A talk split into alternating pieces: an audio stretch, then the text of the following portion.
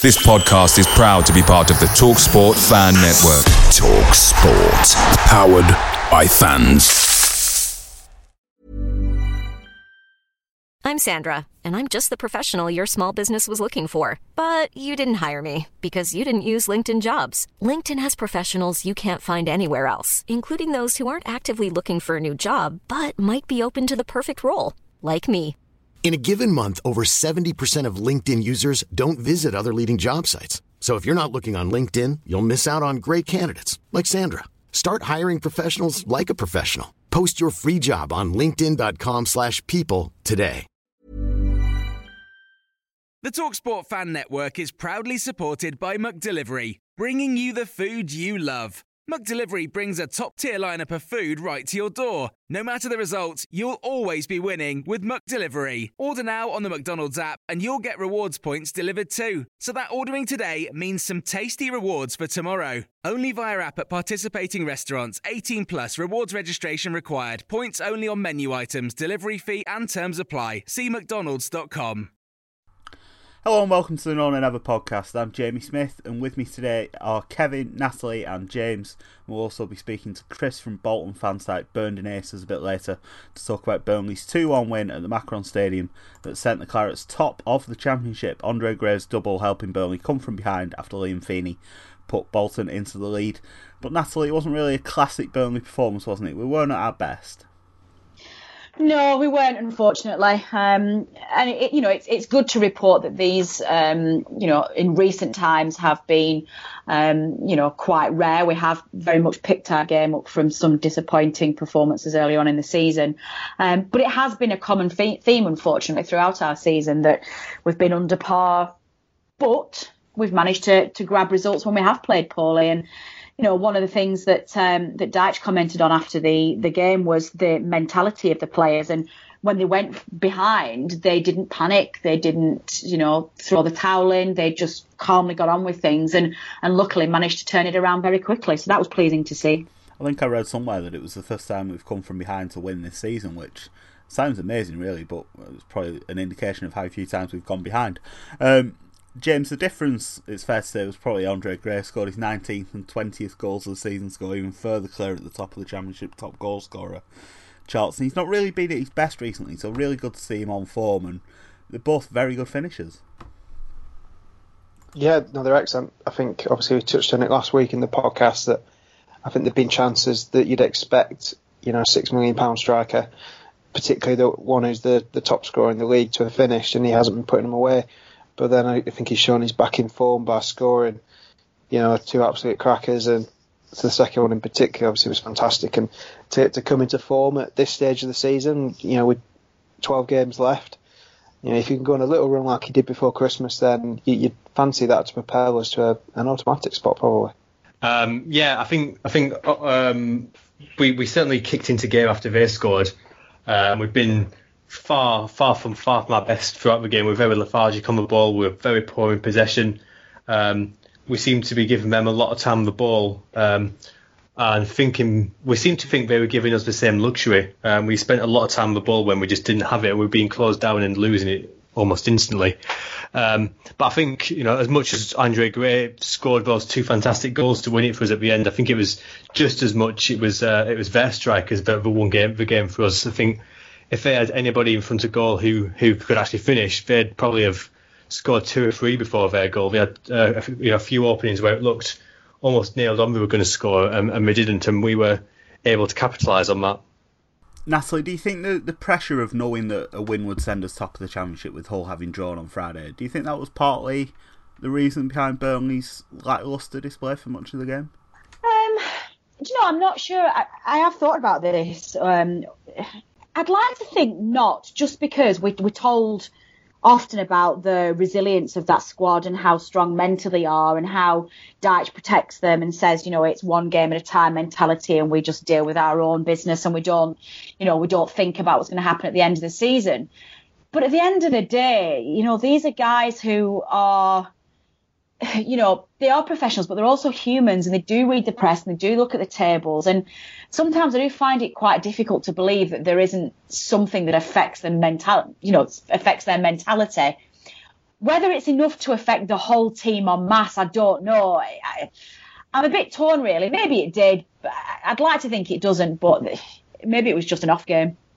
Certainly a positive sign, though, James, for us to, to play well below our best compared to certainly some of the performances recently, but still be able to scrap and come up with three points that could well be crucial at the end of the season. Yeah, and you, it's, it's what they always say, isn't it? That these are the games that contenders win. You know, whether they're not at the best, but they find a way. Whether it's right where you got on on Saturday, a little bit of individual brilliance from uh, Andre, or whether you know it's just from grinding it out. And I think, like you've said, when you look back at the end of the season, if it was a you know a tight race for an automatic spot and we just squeaked in, I think Bolton away will be one that you look at and say, you know, that was the the day we secured promotion. Kevin, the whole midfield were below par. I think it's fair to say on Saturday, but David Jones made a poor mistake for, for Bolton's goal. I don't want to be too critical of him because it's so rare we've seen him make a mistake, but he'll be thanking his lucky stars that Fredrik Ulvestad came on and really got us out of jail with a, a peach of an assist for Gray's winner. Definitely, yeah. I'm, I'm a big fan of David Jones, but um, yeah, his and I think his mistake for the goal was was very symbolic of our whole performance. Like I said a moment ago, we, we, we seemed throughout the whole match to think we had so much time on the ball when actually they were closing us down very quickly. And that was what happened with with with, with in that, in that uh, with that goal. Jones gets the ball and he just seems to think he's just so casual on it. He seems to think you know they're going to give him loads of time and space, but actually he doesn't. Make closing down, t- nick it off him, and it's it's a goal. Um, uh, but yeah, um, I think he, he probably should. He was we were very poor at keeping possession throughout the field, but I think Jones was probably one of the worst culprits along with um, along with Boyd. Um, but yeah, Boyd, um, obviously Ulvestad come on. I think he'd been on the field about 30 seconds when he put that fantastic ball over for for Gray. Um, and yeah, it was an inspired substitution by Dyche, even if it was perhaps 20 minutes late. And his inspiring substitutions. Um, I want to defend Jones a bit, actually. I'm a bit of a Jones fanboy. I'm sure anyone who's a regular listener will already know I'm one of Jones's biggest admirers. Um, but I, th- I think it was partly that he, he looked like he wanted to go forward when he got the ball. And a lot of people are constantly criticising Jones for going sideways or backwards. But as soon as he tried to go forward, I think Barton wanted him to go the other way. He wasn't really in the game. Boyd wasn't showing for it. He didn't really have a lot of options, so he got caught in possession, Natalie. But whenever that happens, it's not just the person who's got the ball's fault. It's other people for not offering themselves to the pass as well. Do, do you agree with that, or was Jones just having a bit of a, a switched off moment? I completely agree with you. It's you know it's not a you know it's not a one player game. You know you have to you have to gel as a unit and you have to have the um, positions available to you if you're going to try something like that. Um, I mean, I, another example of this, one of the things that frustrates me about this side quite a lot is we seem to be really, really, really diabolical at throw-ins. Um, you know, you, we'll get a we'll get a throw in and, and, they'll just stand there static and nobody wants to move for it. And you know, it's it, it, so many times the crowd end up shouting saying like somebody move for him, and you know that really frustrates me. And something like this is a little bit difficult. You know, if he gets the ball and the passing game that we play, which is very one-touch football, it's very quick and it's always looking for the next man. All it takes is for one of those passes to, to break down or for somebody not to be where he thinks they're going to be.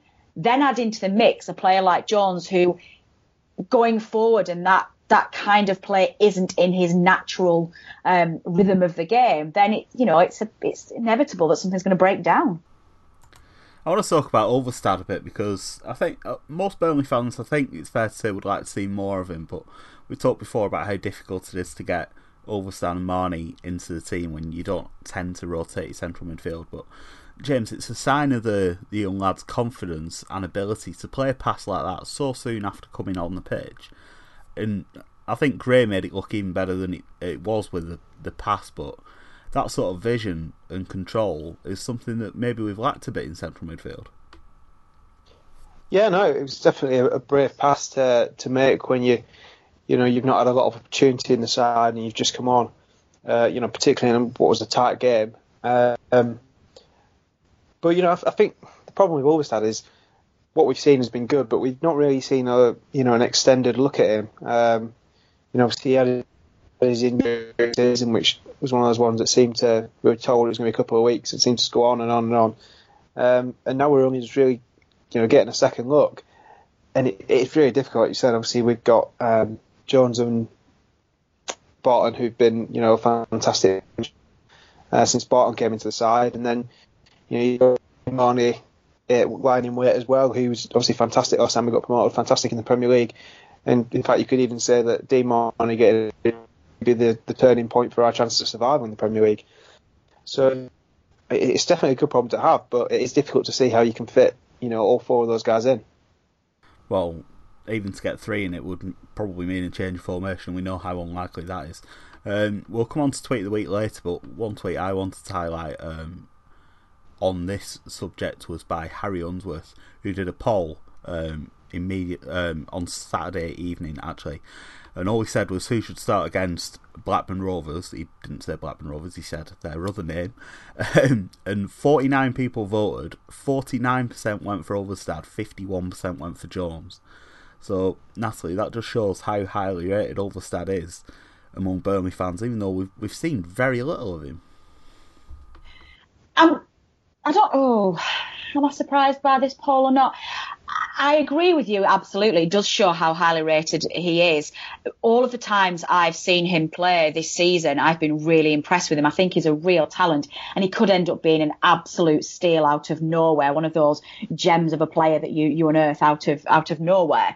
Um, I wonder whether, just playing devil's advocate here, I wonder how much of that poll is also geared towards the Jones haters because there are a few out there who don't like Jones in the middle who are you know, do deem him to be too negative and, and would rather either Marney come back in or somebody else. He's quite so, Marmite, isn't he, Jones? People seem to either love is. him or, yeah, or think he should never play ever. I agree. And when, when he conceded the uh, the goal, well, I say conceded, when he contributed to, to conceding the goal, you know, Twitter went into meltdown for about three minutes. It was just, it was quite painful to watch my timeline coming through. Um, so yeah, I, I, agree with you absolutely, and I'm not taking any of the gloss away from how how good a performance and how impressed we've been about Ulvestad. But I am just throwing in the mix there that some of that may very well be the haters on Jones as well.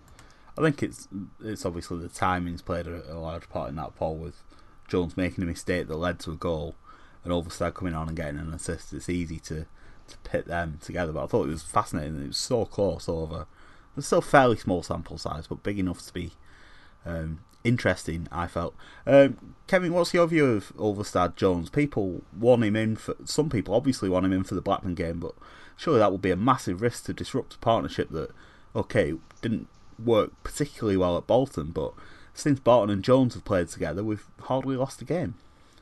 Yeah, he, he can't come in against Blackburn. Um, I think you, you, need to see him um, play a few more extended periods be, before I'd be comfortable to put him in from the start. You know, it's all well and good coming in and impressing five, ten minutes from the end, either uh, when we're struggling a little bit and like on Bolton and we need something a bit different, or when we're cruising and he's come on and had a bit of a comfortable ride. We've not really seen him play under any particular pressure yet, um, which comes from those day those day to day championship games, which are which are always very tight. Um, yeah, I, I, it's very easy to get carried away from a few um, bit part appearances at the end of matches, um, but we all know, uh, you know, it's, it's, it's, that's not what an entire player's contribution is. Um, so, but yeah, I, I, definitely want to see more of him. I think we've seen nowhere near as much of him um, as I'd like to, and like Natalie said, he looks like he could be a real gem of a player particularly on that second goal, I think you were talking about how brave, you know, it was a, not quite a brave pass considering the top context of the game. I think what was also impressive just how casual it looked. It was very much like um, it was just a, just a, a casual everyday pass. It was kind very of just, natural, wasn't it? Very natural. It was. He just got it and just just knocked it as if it was like on the training ground. Which I thought was uh, particularly impressive. Well, and a sign of his confidence. You know, considering the fact that he's not played much this season. I saw an interview with him as well. Um, which I had to get through from Google Translate when he mentioned his uh, former team, which has got the nickname of Mackerels, which is the best football uh, team nickname ever.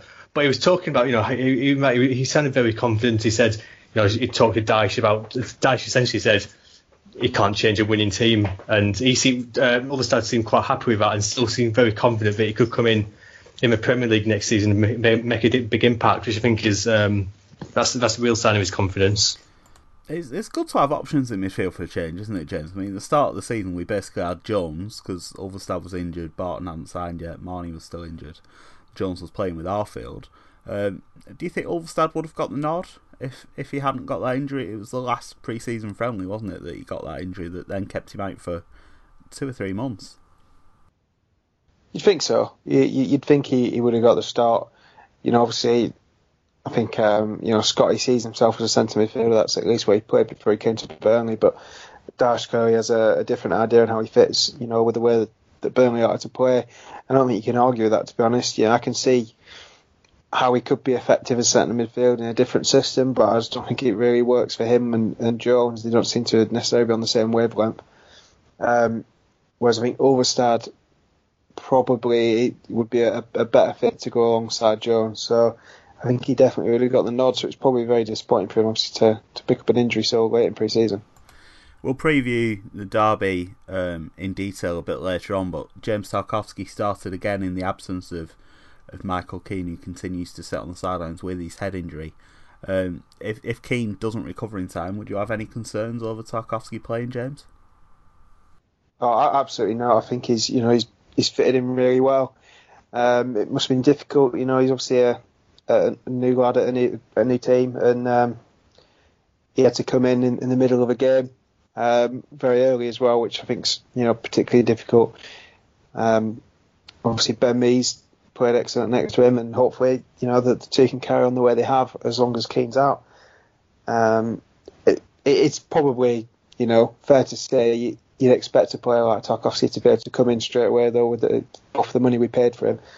And you know his record of starting games at his previous teams, he's he's really played as a first team his whole career so far. So um, as long as he keeps playing the way he is, uh, there's no complaints from me. It's a lovely option to have, though, isn't it? To be not too concerned to have Michael uh, to to have uh, Michael Keane well, that's, not in that's the team. What I was going to say, is it is it a difficult is it a difficult decision for Dyche if Keane makes it? Um, I don't think so. I think, to be honest, I'm, i think if it'd be interesting to see what what Dyche does when Keane's back because Ben Mee's in the form of his life, Tarkowski's playing so well. Does Keane back get back into the team? I'm not. I'm not. I'm not too sure. I think he does. I think Keane's first choice. It's it's who plays yeah. with Keane, surely. I think it's a really difficult one because they do say obviously a player should never lose his spot to to injury, but obviously then if we are winning, there's always the you never change your winning team argument as well. It's a you know, really tricky spot to be in, both. at the same time, it's a good spot to be in that you've got three centre backs who are both performing at such a, or sorry, all three performing at such a high level. Well, I saw someone suggest that we could play three centre backs together, but that might be an option for next season. I can't see Dyche changing the formation um, at this stage. Natalie, if it if it if it came down to it, would you expect um, Keane to get the nod if he was declared fit enough to play? Obviously, he had a spell on loan at, at Rovers be determined to, to play if he's able to. I think so. Um, I, I, I, agree um, with James. I think Keane is first choice.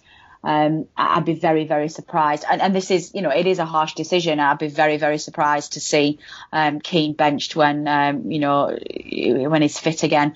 Um, it, it just, I really like Tarkowski and I think he's, he's fitted in really well. But for, if you if you put the two players together, Keane is just that. He's just got that just element of class. It's just that little bit of. He's a slightly better player. Um, he's just got this finesse that we haven't yet seen in Tarkowski. So I would put Keane first. I think the the really tricky thing with it though is I saw people before the Bolton game at the weekend saying, you know, if he's ninety percent, I'm sure Dyche will play him. But I don't think there is such thing as you know, 90% with a head injury because obviously concussions at the moment are quite a big thing in sports. It's normally a fortnight, isn't it? So it'd be pretty much yeah, on the that, cusp because it a, would be two weeks ago. That's as a, a sort of a it's a safety period, isn't it? I think they've made it, but obviously if he's still experiencing symptoms, then you know it, it could go on for a while because the symptoms are quite noticeable, and from what I've heard, not not very pleasant to go through. So I'd expect you know the club to hold him out as long as he's got any concussion style uh, symptoms. does anybody do we know just how when I say just how bad it is, and obviously we don't know because you know we've just been been told what we've been told. But Dyche came out straight after the Rotherham game and said, "No, it's absolutely fine. Um, it's just a precaution. It's you know there's no problem at all." And then all of it, it reminds me of some other sort of injuries we've had this season where um, you know um, been downplayed, haven't they? Yeah. yeah. And, and it's like, oh no, it's absolutely fine. And then suddenly they're out for weeks. And this is this feels like the same things happen with Keane. I don't know whether it's a weird PR stance that um, Dyche adopts just to stop people panicking and, and cut off any press before it starts to deflect away from it, or whether I don't know, maybe I'm reading too much into it. But sometimes it's, I think it's partly just because you don't want to give away your, your team selection news. But I think in the case of Keane it seemed pretty. I know he came back on and tried to play for a couple of minutes, but watching that game, even on the, the dodgy stream I had on, it was pretty obvious that he had a concussion and wasn't going to be able to play on. I mean, I think with a concussion it's really difficult because um, the symptoms can, can come and go, and I've you know I've read from other sports where people have had concussions that you know in the worst cases they can have to sit in darkened rooms because they can't cope even with light, and then other ones it's just they say you know, they feel fine until they start trying to jog, and then, you know, they've got a, a cracking headache again. So I think it's a really difficult one to judge. And obviously, he may be fine from a you know a physical point of view, but you know, when he gets his heart rate up, does it cause him to have a headache or something like that? I mean, it's there's so many possibilities, isn't there, with head injuries? Yeah, you wouldn't want Keane to start the game and then have to come off ten minutes in if he felt a bit dizzy, and then Tarkowski has to come in having not expected to play. Yeah, and particularly the way he plays, obviously, he's a you know ball winning centre ball, yeah. wins a lot of headers and heading the ball. You know, there, there, has been evidence that you know players are renowned for heading the ball in the sixties now are you know dying with pretty severe head injuries. So I don't think it's something you really want to risk with someone who heads the ball so much. Okay, well, it'll be interesting to see if Keane is fit to take his place. Um, we'll do more on the Blackburn game, obviously, a bit later in the podcast, and we're also going to speak to Chris from Burnden Aces to get his take on the game. But now we'll go to Natalie for Tweet of the Week. Indeed, we will. And it is Tweet of the Week, not Tweets Just of the tweet Week. The week. I will admit there have been several again, but I did promise you that I would just go back to just the one. We've so, in. Um, we have done. Well done. um, this week is the tweet of the week this week is from Stan Hill Claret, and just to, to, put it into context, it's a tweet that he sent in response to um, some comments by Stan Collymore a couple of months ago now, which were very bizarre comments about certain championship clubs having dubious owners, and he he lumped Burnley in there with I think maybe Leeds and somebody else. Uh, basically said that you know there was some quite shoddy running of football clubs, which came as a huge surprise to pretty much everybody. And I know the local press picked up on this on Twitter as well and, and, and gave him a bit of a dressing down. Um, and Stanhill Claret tweets to um, to the Twitter Claret's hashtag, and he just says, after saying we had dubious owners, Collymore now saying we have we have a stable board. Do your homework, or do something else.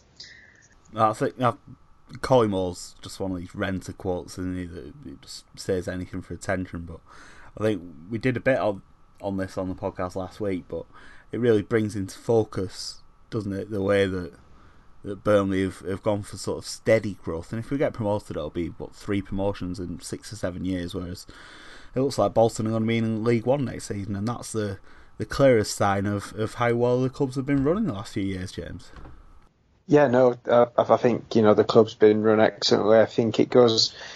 You have to go back a few years, don't you, to, to the last time I think we put ourselves in danger. Um, ultimately, obviously that gamble paid off, but I think ever since we've been we've been run really well, which is difficult for a team that's, um, you know, such a small market uh, that there's not really a lot of ticket revenue compared to a lot of bigger teams. And obviously, while our owners are, are rich by our standards, um, in the standards of football owners, they're actually, you know, probably pocket change to some of them out there. So I think you know it's a testament to to the way the the, the board look after the club. Um, they're not reckless at all, and they take great care of us. I think one thing that one of the reasons as well why why I picked this this tweet and why obviously we all did as well, we all looked at it, we had a lot of, of tweets thrown at us after the game on Saturday by quite a lot of disgruntled Bolton fans, and I, I understand their frustration because they, you know they did compete through the game. They did play better than we did, and they Yeah, deserved three felt- points. It must feel like a mugging to them. I'm sure. we'll- Absolutely. Chris is going to come on later and probably say that we were very lucky. we were very lucky. But, you know, so I saw so many tweets from Bolton fans who said that the only difference between the two clubs was Andre Gray. And you think, well, that might be that might have been true on the pitch in 90 minutes. But this tweet really highlighted to me that it, it's not necessarily just, um, you know, the, the management or, or press who, who, who maybe gloss over this a little bit, but their own fans themselves, faced with the absolute meltdown of their club, still don't seem to publicly recognise what a mess they're in and just how well some football clubs like Burnley are being run off the pitch. And that's that's why we're successful and that's why we're getting the results we're getting. And like you say, Jamie, why we're getting the promotions like we are. Well, it's rubbish anyway. I mean, yeah, Gray scored two goals, but six million quid on him has been proven to be very well spent. He scored 20 goals, not all for us, fair enough, but 20 goals this season. And we're top of the league, so surely that's justified. And the guy who played him in for the winner cost nothing from Denmark. He's a player that any championship club could have afforded to sign, but it was us that got him in. Um, Kevin, what's what's your view on Bolton fans? Understandably, a bit bitter with, with the way things are going for their club.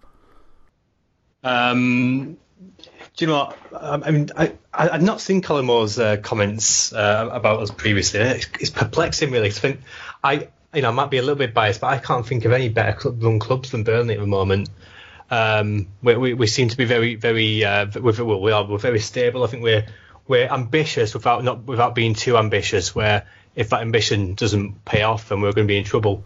Um, We're not betting the ranch, as people. Absolutely, yeah. That's a that's a throwback to a to a to, to bygone days. Um, but yeah, I, I've- I've not seen too many comments from Bolton fans to be honest. Um, and actually, I think the Bolton fans I, I met after the match were very, were very gracious um, to defeat. They were they were talking about how you know Burnley's a good club, and a few of them even saying we hope we we hope we get promoted. Um, so yeah, I've, I've not I've not seen too many comments from Bolton fans. But the ones I, I I've, I've spoken to have been quite gracious, to be honest. We'll preview Blackburn in more detail right at the end of the podcast, but first, here's what Chris from Burnden Aces has had to say when I spoke to him about Saturday's game at the Macron. Chris, it must be very disappointing from your point of view to be leading a, a big derby game and an important game for your relegation battle and then end up with nothing from the match. Yeah, absolutely. Um, I know we've not got the results come out of it, but I think Saturday's performance was as good as anything we've seen this season. Um, typical of the way the season's gone, though, we just seem to need 10 chances just to get one goal. As soon as it came, we sat off. You equalised within about five minutes, and I think everybody knew what was going to happen from there on in. And luckily for you, you got what you needed, and for us, again, it's just the way the season's gone. I think our, fans accepted that Burnley were well off their best, but Bolton's Mhm. tactics obviously um, had an impact on that. You pressed us very well and stopped us playing through the midfield, but Bolton fans must think that they should have had those points settled before Yeah. we started playing in the last 20 minutes. Yeah, I think the first half, I don't think there was too much in it. Um, Josh Vela had a volley after about half an hour that went just wide. Um, I think he's very hot and cold, and the fans aren't too keen on him for it. But Liam Feeney attacking down the left seemed to have your right back pretty much every time. Um, it's just the final ball into the box. It was either lacking on his part, or when it was a good ball, there was nobody there in the middle. Better teams would have probably punished you for that. Unfortunately for us, that we're not one of those better teams. And then at the end of the day, you showed what a good striker in this league means. Got two chances and he scored them both. I was going to bring that up next. A lot of your fans were highlighting Gray as, as the difference, but I suppose that's that's just how it goes sometimes, isn't it? You have a player who's obviously a class above really most of the Yeah. league, and he made the difference in a big moment. I haven't seen the stats personally, but he seemed to be offside more times than he actually touched the He ball. was, he was particularly. He's always offside a lot, but I've, someone said it was eight times.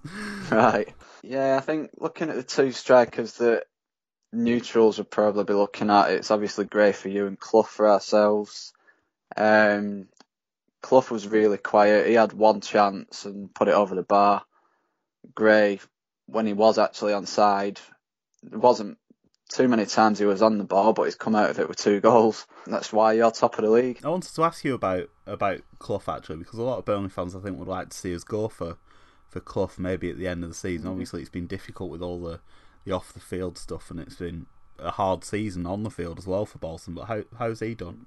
He's a very good player. I think this season he's struggled, but not through any fault of his own, really. He got injured quite early on in the season. He was coming back towards the end of last season. He dislocated a shoulder, and quite early on in this season, he dislocated his other shoulder.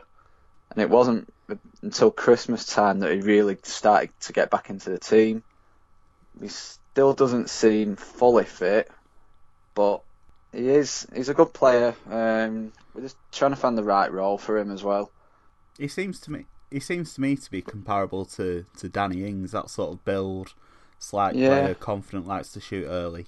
Yeah, I mean, the Wanderers fans, he broke through just over 12 months ago, and not many people from the outside would have known anything about him, but we were calling for him to be in the team for probably a year before that. He was doing really well at the 18s and 21s, and rightfully got his chance in a cup game and took it. Obviously, a lot's gone wrong for, for Bolton this season off the field. Has that had a really big impact on, on Bolton's results, do you think? Um, to, at the start of the season, no.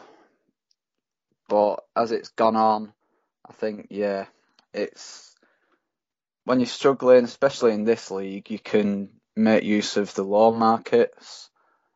And it was in the one October, November time. We had a couple of players lined up. The chairman had given it the thumbs up on a Friday afternoon, and on Monday morning they found out that there was no more funding going into the club. Um, because of the way the accounts have gone, led to believe they weren't handed into the Football League, which is why we're under an embargo. But because of that, no one came in in January. We still can't get anyone in this long window now. And when you're low on confidence, you want that little boost, maybe one or two extra players. We just can't do it. As good as these youth players are coming through, experience is needed as well, and we've just not got the ability, unfortunately. What do you think the, the future holds then? Is it going to be a takeover before the end of the season? Are you going to be able to stay up? Well, we're being told that the takeover should go through this week as long as the Football League are happy to give it all the thumbs up. But I think looking at the table, I think we've gone.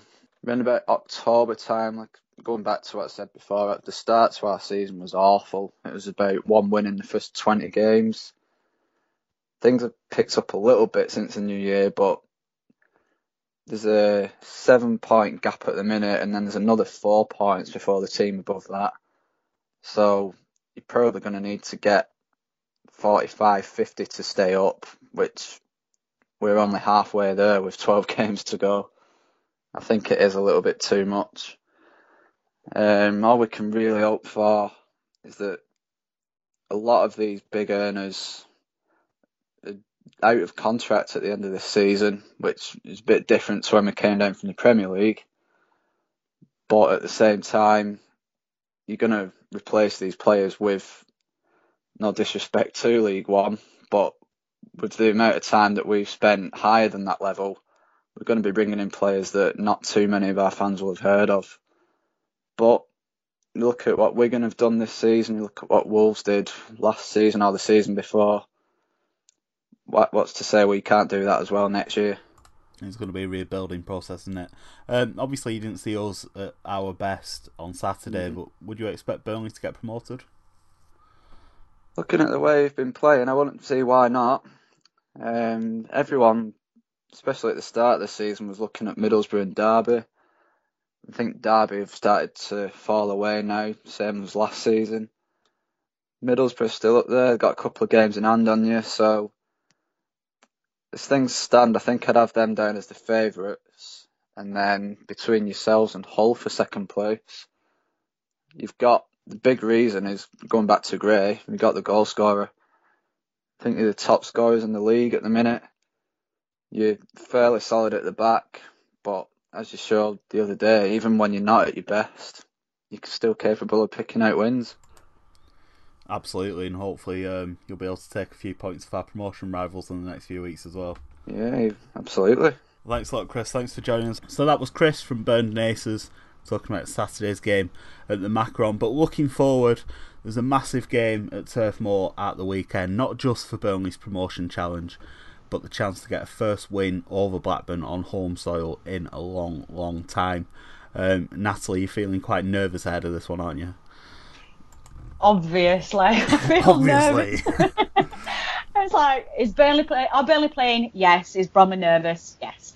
Um, but I, I'm, oh, I hate the Lancashire derby, East Lancashire derby. Sorry, it, it fills me with dread, and I think I'm still not over all of those thumpings that we got and the fact that we never thought we were going to beat them. Um, I, I'm not. Ugh. My head's telling me that it should be an easy win, and you know we're a much better side than we are, and we are defensively sound. We don't look like we're going to drop any points, you know, at any point. And going behind to Bolton was a bit of a shock. But this is a derby, and it's this, oh, and they're going to want serious retribution for, for the away leg at Deadwood. So I'm, I'm, oh, I'm terrified. It's a weird one, isn't it? Because I think the last couple we've gone in as favourites will obviously be heavy favourites on Saturday, but I think with the monkey going off our backs, we've beaten them a couple of times at their place does that make it easier for us to get this this this win? That there'll still be a lot of people, James, that have never seen us beat Blackburn in the in the flesh. Yeah, no, I'm one of them. Um, I'm absolutely confident that we are going to batter them for 90 minutes. Oh, Some God. nice hubris from James. He's no, no, no doubts at all. No doubts at all. No, you know, no, I'm, I'm, in, um, I'm, in, I'm in Camp Bromley here. Um, I'm Bromley. I love it. That should be a thing. Let's make that a thing. it, it, it, just feels it, it, it feels worse than it did earlier in the season. For the fact that actually there feels to be a lot more at stake this time because if we if we if we if earlier in the season it's mostly pride at stake. I think if we if we lose earlier in the season, we've still got a lot of time to make things up. At this stage in the in the season, if we're losing, we're losing both pride and we're also losing a huge um, opportunity to uh, to extend or to to continue our our promotion challenge. Essentially, I think coming so close to the end of the season, it, it, it increases the nerves tenfold. I think, and yeah, um, it's quite terrifying. That's so true. Kevin's just made such a good point. It does. This is what makes it more nerve wracking. Is that it? It can derail our automatic uh, promotion push, and just the fact that it's them that does it is just it grates on me to think that they might be the ones to stop our like drive for promotion. What What do you think's most important, James? Pride or points? Oh, points, but I think if you get the points, obviously the pride will come with it, won't it? Uh, you know, I think the last couple of times we played them at the turf, we've we've been all over them. We just maybe haven't had the the luck we needed to get the goals you need to to win those games. Um, and I think obviously Andre Gray's back in form. Uh, I just can't really look past us you know, putting in a good performance. I think, you know, Dyche would have talked to the boys after after Saturday because the performance obviously wasn't at the level required despite getting the win. I think obviously people come out fired up wanting to prove that they're worth their place in the side. I think one one interesting little minor subplot is that Blackburn have brought back David Dunn, whose name I can barely even say without wanting to spit on the ground. Um, and I, I, think that's a real positive for them because if anyone knows the East Lancashire Derby, it's probably David Dunn more than anyone. We haven't really got an equivalent, I don't think, and Dunn seemed to feel it so much more than certainly any other Blackburn player. Maybe Scott Arfield is starting to get into that category, he scores so many important goals, scored the winner at Ewood, but I just wonder if David Dunn is going to be able to get across to, to the Blackburn players exactly what this game means. Yeah, no, I think the last player we had who really felt it was maybe Kieran Trippier. He seemed like he, he yeah, really Trippier got it. definitely got it. Yeah, he did. See, he said in his exit interview if he could, he'd, he'd love to come and watch um, the derby this season. But no, I think I've just read actually on uh, 442 uh, an article on cult players for, for teams. The Blackburn fan who's asked to pick David Dunn, and I think it's basically just on the back of his derby performances. He, he always turned up, didn't he? And I think he always knew uh, the measure of the occasion. So that, I think that is a big boost for him because I think he's going to go around everyone in the dressing room and tell them actually how big that game is to the fans. And um, but obviously, with us being at home, hopefully our players will, will feel that they'll be uh, in the dressing rooms and they'll be able to hear the fans before the game, and they'll come out obviously to what will be a decent crowd at the turf. I've got to say that news has just made me feel really sick. If I wasn't nervous enough, I hadn't, I hadn't heard that, and now I just feel like I want to. Ever since I mentioned his name, all I can see in my brain is the clip of him scoring the equaliser when he was about eight Oh, yards no. offside. I'm just So- replaying that. Uh, I could offer you the antidote to that, Jamie, because all I've been able to see is him scoffing some chicken in that Benke's advert. now I can remember him crying. I feel much better now. Yeah, yeah, that that video was exactly what they used on the 442 article, though. Um, fortunately. One little thing that might also have an impact is the fact there's going to be Burnley fans in the cricket field stand, isn't there? Which I don't think we've had for the derby for a long, long time. Oh, not that myth. Uh, Do you not think that's going to have any impact? It must be different from coming out to 4,000 away fans. well, it's a little bit different now, isn't it? Because they've moved the um, yeah, the tunnel's in the corner. they've moved the tunnel that sort of brings them out in front of the livelier section of the, The Suicide Squad. I think would be the, the way to put it. Joey Barton's favourite area of the ground uh, from before his Burnley days.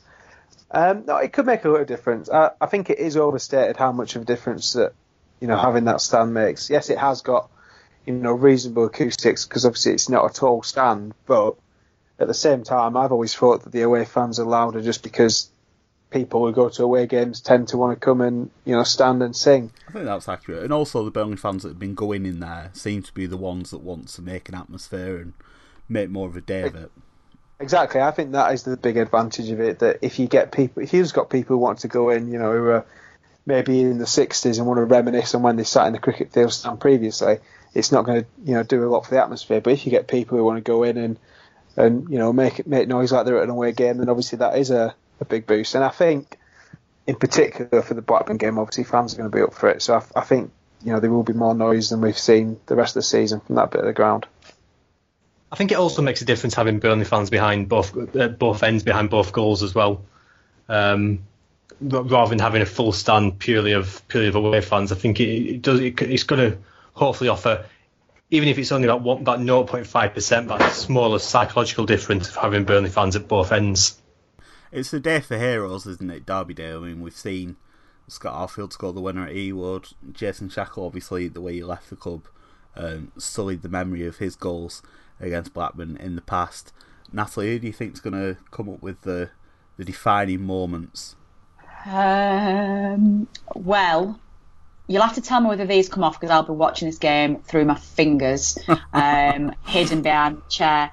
I think that Gray is going to absolutely outclass everybody. I think he's been criticised this season for disappearing in big games. I think this will be the one that he silences his critics, and I think he will prove to be a real difference. I think Barton is going to absolutely boss midfield and um, just prove a little bit of, you know, sorry, provide a little bit of class.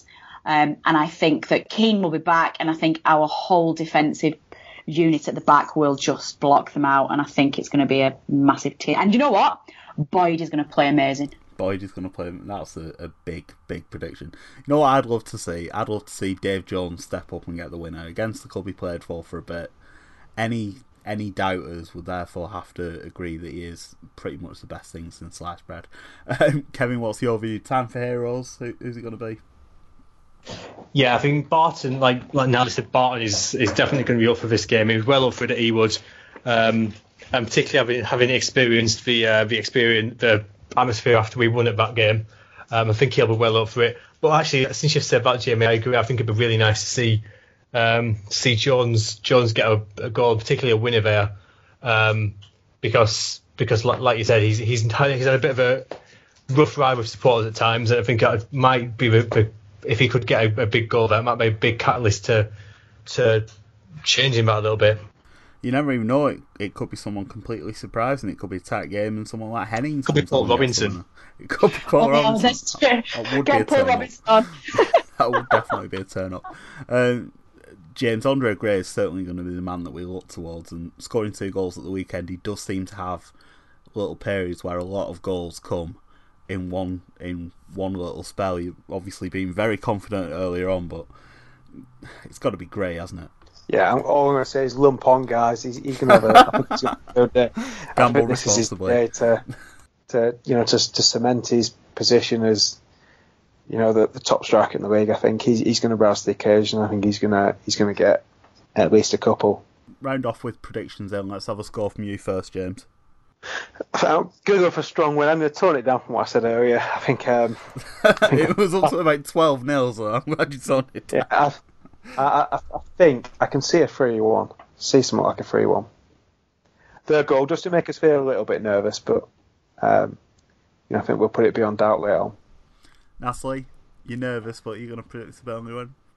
Uh, yes. I'm going to go. I think we're going to keep a clean sheet. Actually, I think that they will. Um, I think that they will really, really step up the defence and just get back to a clean sheet again. I think they'll be disappointed to to concede against Bolton. So I think um, the key to the game will be defensive. So I expect a tighter game. I'm going to go two 0 one for Gray, one for Arfield.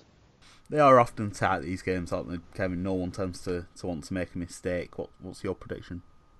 No, and I'm going to stick with that um, sentiment and go for a super scrappy 1 0.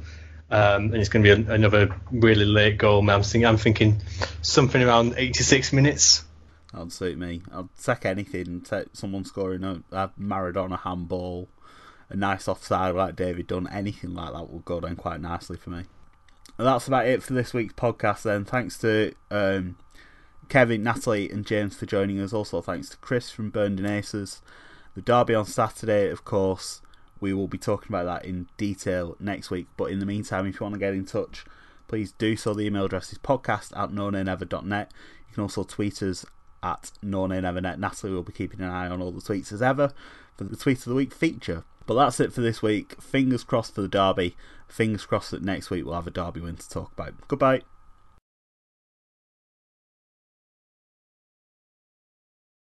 Once I nearly lost my uh, my good looks, I thought it's time to do something different. Away days are great, but there's nothing quite like playing at home. The same goes for McDonald's. Maximize your home ground advantage with McDelivery. Order now on the McDonald's app. At participating restaurants, 18 plus serving times, delivery fee, and terms apply. See McDonald's.com. Mom deserves the best, and there's no better place to shop for Mother's Day than Whole Foods Market. They're your destination for unbeatable savings, from premium gifts to show-stopping flowers and irresistible desserts. Start by saving 33% with Prime on all body care and candles. Then get a 15-stem bunch of tulips for just $9.99 each with Prime. Round out Mom's menu with festive rosé, irresistible berry chantilly cake, and more special treats. Come celebrate Mother's Day at Whole Foods Market.